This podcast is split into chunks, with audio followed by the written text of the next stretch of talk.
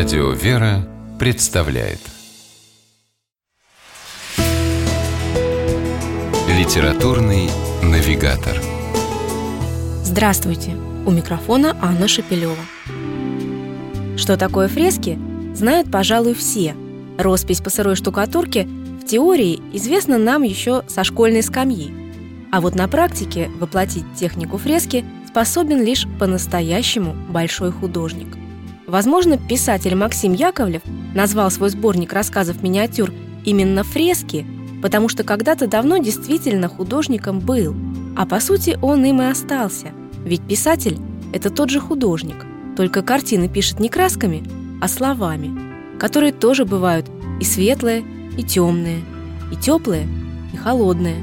И подбирать их надо также тщательно, и смешивать умело, чтобы ложились на бумагу идеальными мазками. Фрески – как раз образец такого высокого мастерства. В современной литературе аналога этим миниатюрным в несколько строчек, но наполненным глубокого смысла и красоты рассказом аналога, пожалуй, не найти, да и вряд ли вообще их стоит с чем-то сравнивать.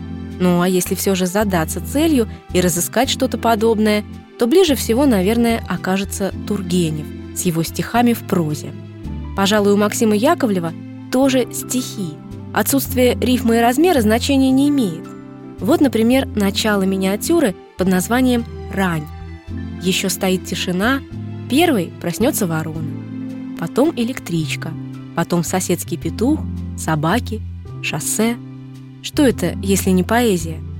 Во фресках прежде всего поражает истинно поэтическая способность автора чутко уловить и тонко подчеркнуть самые разные грани бытия – Перед нашими глазами проходят семейные сцены, встречи, расставания, маленькие трагедии и тихие радости.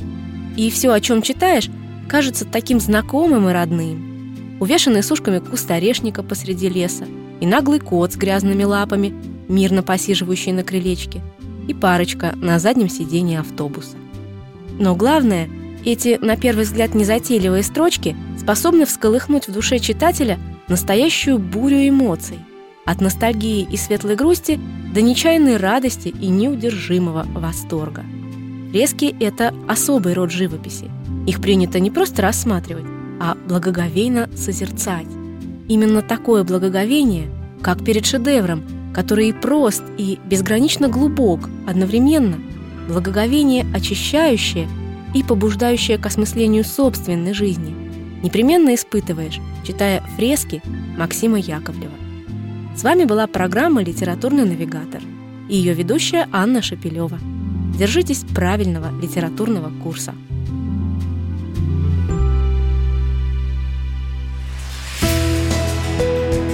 Литературный навигатор.